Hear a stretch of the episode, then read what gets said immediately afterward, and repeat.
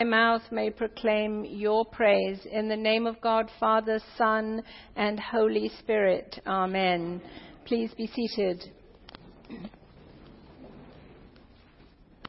Um, I don't get newspapers these days, but I seem to get articles, mostly uh, through Facebook, either the Telegraph or the Guardian or the Wall Street Journal. If you read those newspapers on a regular basis, you might have come across this particular article last week in the Wall Street Journal. It's written by somebody called Eric Metaxas, and uh, you might go and Google him. He's a great author. He's written several uh, very good books. But he's writing this article in the Wall Street Journal. And he starts it this way. In 1966, Time magazine ran a cover story asking, Is God dead? Many have accepted the cultural narrative that he's obsolete that as science progresses, there's less need for a God to explain the universe. Yet it turns out that the rumors of God's death were premature. More amazing is that the relatively recent case for his existence comes from a surprising place. It comes from science itself. Uh, you might remember the name Carl Sagan. So he was writing right around this period in the 1960s when um, there was first the, the, the story out there that science had discovered that the universe started with a big bang and they were starting to formulate how many planets there were in the universe. And there, they came up with a number of roughly um, an octillion. That's one, followed by 27 zeros at the end of it. So, with that number of planets in the universe, Carl Sagan premised that um, to find actually sentient life, on another planet, only two things were necessary the right kind of star and a planet the right, the right distance from that star. So, of course, with that mass, it looks like there should be any number of planets out there that actually could sustain life, a sentient life. And so uh, you might be familiar with the name SETI, which was the organization that was put together the search for extraterrestrial intelligence.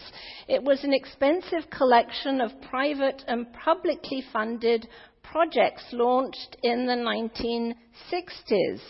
And they thought surely they would find something soon.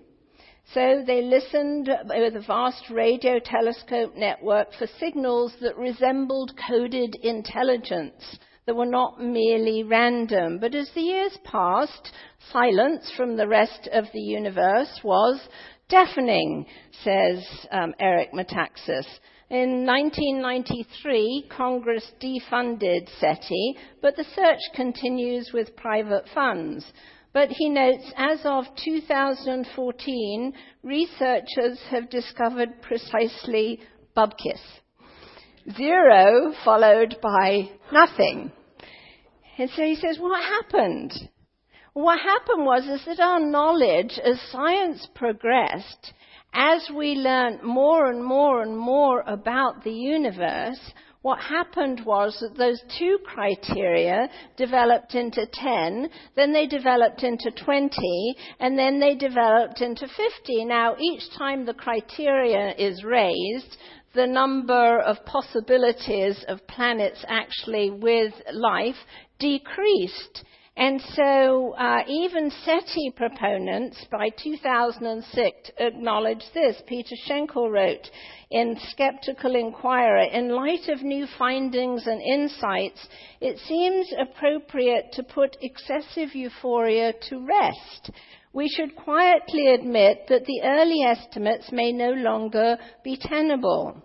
And as factors continue to be discovered, the number of possible planets hit zero and kept going. What does that mean? It hit zero and kept going. In other words, the odds turned against any planet in the universe supporting life, including this one. Probability said that even we shouldn't be here, according to science. Today, there are more than 200 known parameters necessary for a planet to support life. Every single one must be perfectly met or the whole thing falls apart.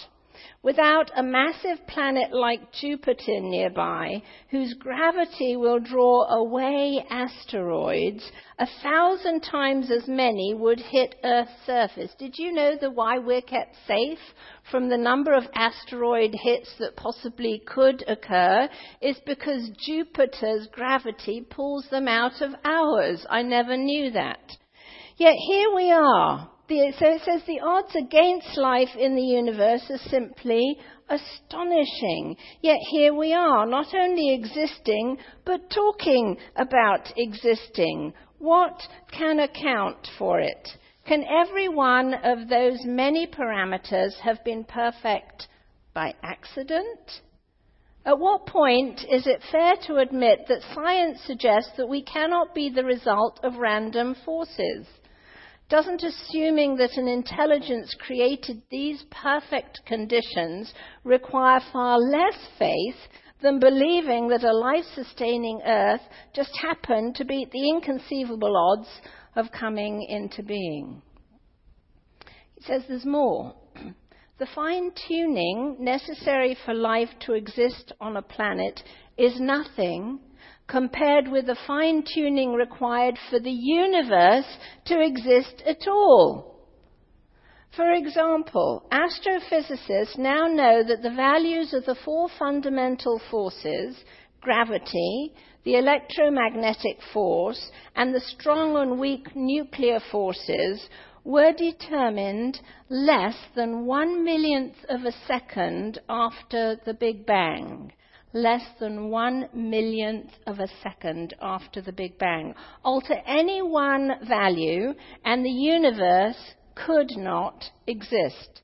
For instance, if the ratio between nuclear strong force and electromagnetic force had been off by the tiniest fraction of the tiniest fraction by even a part of 1 followed by 17 zeros, infinitesimally small, even off by a fraction of a fraction, no stars would ever have formed at all no stars would ever have formed at all. Multiply that single parameter by all the other necessary conditions, and the odds against the universe existing are so heart-stoppingly astronomical that the notion that it all just happened defies common sense. It would be like tossing a coin and having it come up heads 10 quintillion times in a row. Really? He says. So Fred Hoyle, the astronomer who coined the term the Big Bang, said that his atheism, atheism was greatly shaken at these developments. He later wrote that a common sense interpretation of the facts suggests that a super intellect has monkeyed with the physics and with the chemistry and biology as well. The numbers one calculates from the facts seem to be so overwhelming as to put this conclusion almost beyond question. And theoretical physicist Paul Davies has said that the appearance of design is overwhelming. And Oxford professor Dr. John Lennox said, the more we get to know, the more science gets to know about our universe, the more the hypothesis that there is a creator gains in credibility as the best explanation of why we're here. The more science gets to know, the more it reveals that there must have been a creator And he concludes the greatest miracle of all time without any close seconds is the universe itself, that it exists at all. It's the miracle of all miracles, one that ineluctably points with the combined brightness of every star to something or someone beyond itself. And Genesis already had the answer to the question. In the beginning, when God created the heavens and the earth, God said, Let there be light. And there was light. In the beginning, God said, Let there be light. Some of you have heard me talk about a bishop in the Episcopal Church called Nicholas, uh, Nicholas Knisely.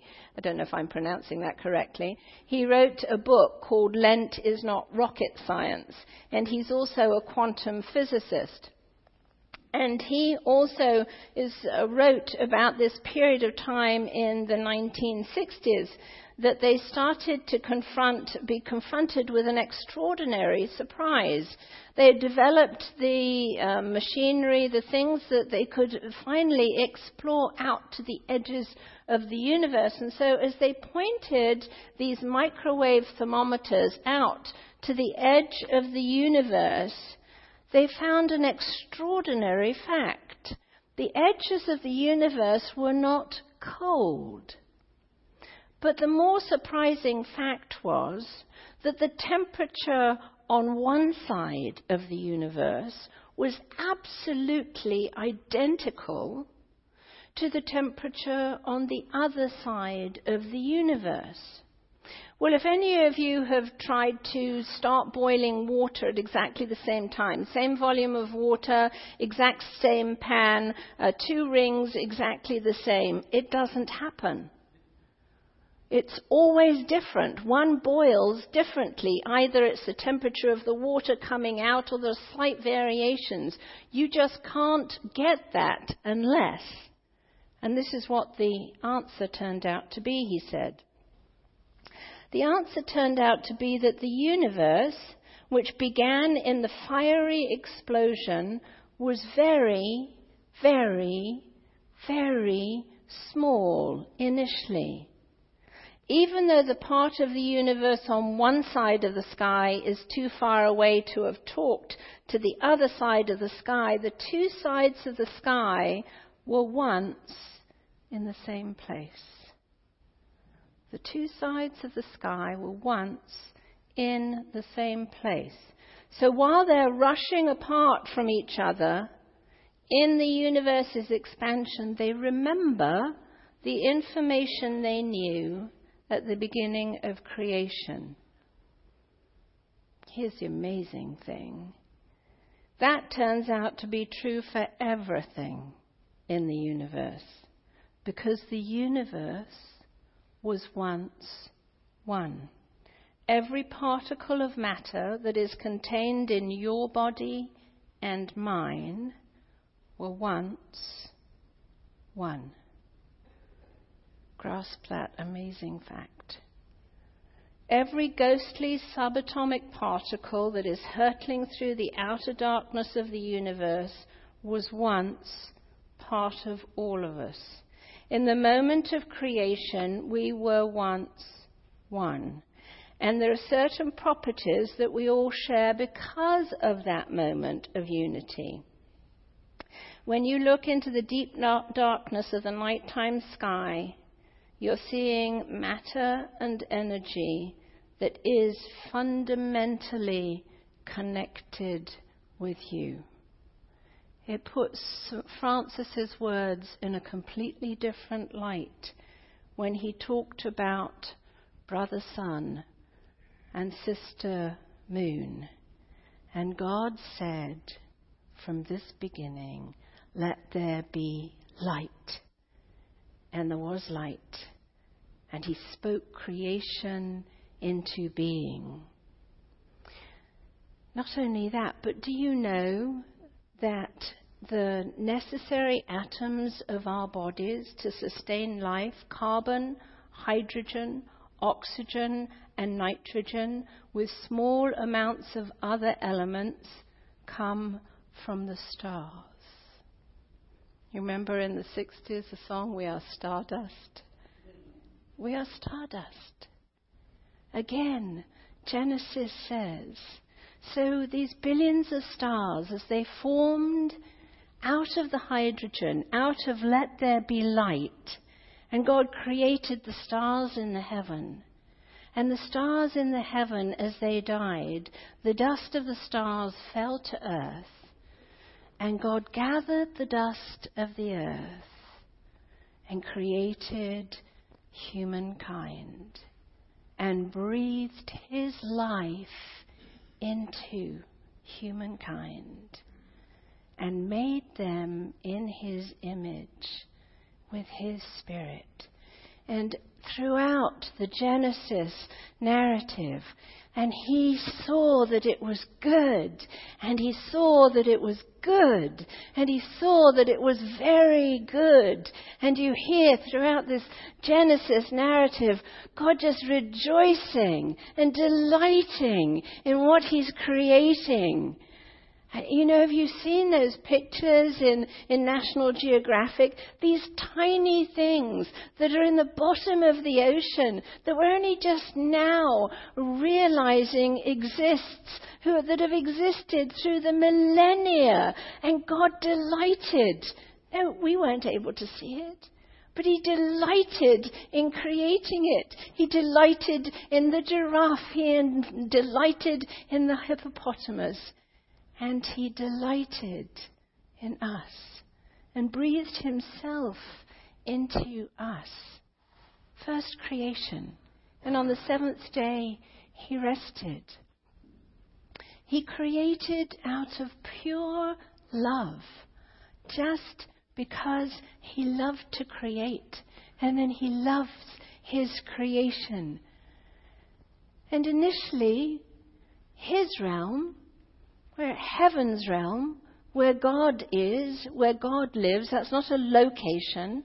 It's not out there somewhere past the universe because we read in Scripture that He's very close to us. He's close as we breathe.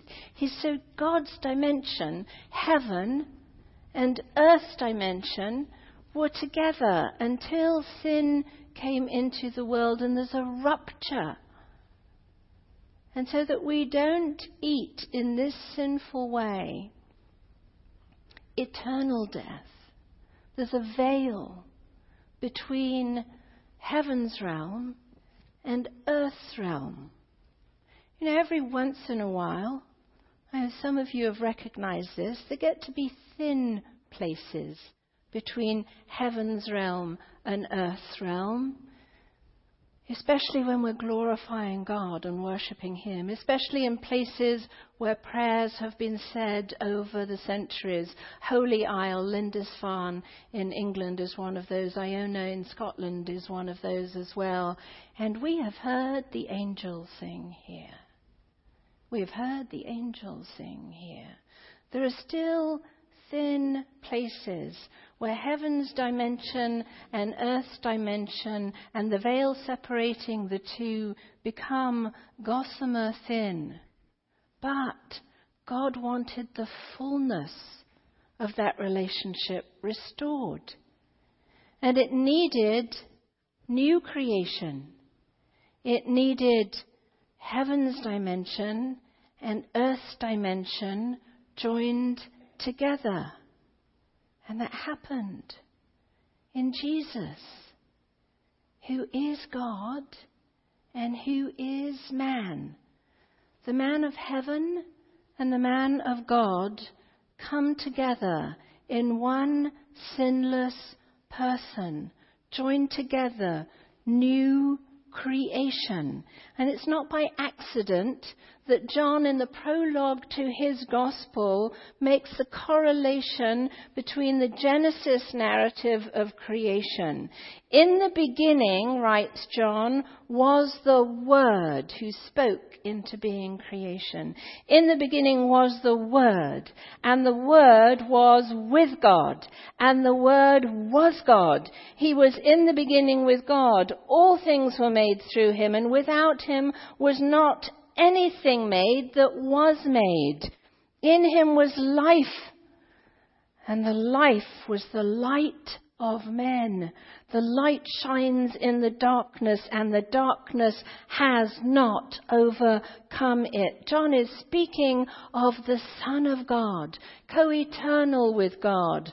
God the Father, God the Son, God the Holy Spirit. God's Word spoke creation into being. Let there be light, and there was light, and all things came into being. And John continues, and the Word became flesh and dwelt amongst us, became incarnate, became Emmanuel, God with us, Messiah, Christ, Lord, God with us. And at his baptism, this new creation, this new Adam, sinless, new creation. At his baptism, we hear in today's gospel the heavens opened and the Spirit descended on him like a dove. Heaven's realm and earth's realm, the veil opened up. And the Spirit descended on him like a dove, and a voice came from heaven You are my beloved Son with you I am well pleased.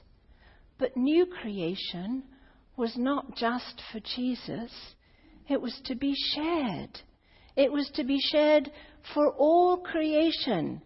And how is new creation, heaven's dimension joined to earth's dimension in Jesus, how could that be shared? How could this new creation life expand through all creation? Jesus says how, in, again in John's Gospel, Truly, truly, I say to you, unless a grain of wheat falls into the earth and dies, it remains alone. But if it dies, it bears much fruit. We've seen that. We've even seen that with our vegetable gardens out here. Your seeds propagate. And so Jesus says, I have to die for you to have new creation life. So through his death, resurrection, new creation, a new beginning. It's why the early church, and even today, Sunday of the resurrection is talked about as the eighth day. It's the eighth day of creation. On the seventh day, God rested on the eighth day of, cre- of creation, Jesus, freed from the bonds of death, came out of the tomb. The tomb is empty, and now new creation is available for all who have been burdened by the sin, suffering, and death of old creation. Paul puts it this way in his second letter to the church in Corinth. Therefore, if anyone is in Christ, new creation. If anyone is in Christ, new creation has come. The old has gone, the new is here. So, how does that happen? How do we get to be in Christ? How do we live in Christ? Through baptism. In our baptism, we are in Christed. Not John's baptism, which is a baptism of repentance. Remember, as Paul goes to the Ephesians, he says, um, uh, uh in, into what baptism? They say into John's baptism. But John's baptism was a precursor for the fullness of baptism through which we receive the Holy Spirit who dwells in us for new creation life. And so is repentance necessary? Absolutely. You know, shortly we will actually reaffirm our baptismal covenant. Repentance is necessary, is necessary for us. We repent of the old way as we go into baptism to receive the anointing, the inward anointing of God's Holy Spirit. And we vow to turn away from darkness and to turn to light. Paul in Romans says, Do you not know? That all of us who've been baptized into Jesus Christ were baptized into his death. We were buried, therefore, with him by baptism into death, in order that, just as Christ was raised from the dead by the glory of the Father, we too might live and walk in newness of life. New creation. We are walking new creations. We've been baptized with Him. We've received the same new creation life. We still live in an old creation world. But as new creations, we spread new creation when we spread the gospel, when we spread the good news of Christ. When we go out into the darkness with the light, new creation goes out into the old and it will not be overcome ever. Whatever your eyes see, whatever your ears hear on the television, whatever is going on out there, new creation has happened with Christ. It's not as it will be at the end of time, but it is here and it is unconquerable. Unconquerable. New creation. And do you know? That at your baptism, the same words were spoken over you as they were over Christ. And God said, My dear, dear child, I'm delighted in you. You hear those words? And it wasn't just at your baptism, it's every day. Will you hear the words? My dear, dear child, I am delighted in you. New creation, a restored relationship with God the Father, all done by Him, all done through His grace. He came, He came to give us new creation life, heaven, earth, life because the Holy Spirit dwells in us, in each one of us. Holy Spirit, new creation life, never to die. This physical body, but we don't die forever. We live forever. New creation that continues on. So today, just in a minute, we're going to reaffirm our baptismal covenant. Remember that you are indeed new creation. The old is gone. You have a regenerated spirit and soul, vivified by the indwelling Holy Spirit. Hear God again say to you, My dear, dear child, I am delighted with you. And as you worship, and as we all worship together, ascribing glory due his name, as the psalmist said, ascribing glory, glory, glory to you, Lord God of our fathers, glory to you. Know that there are times when that veil becomes really thin and we hear the angel sing. Amen.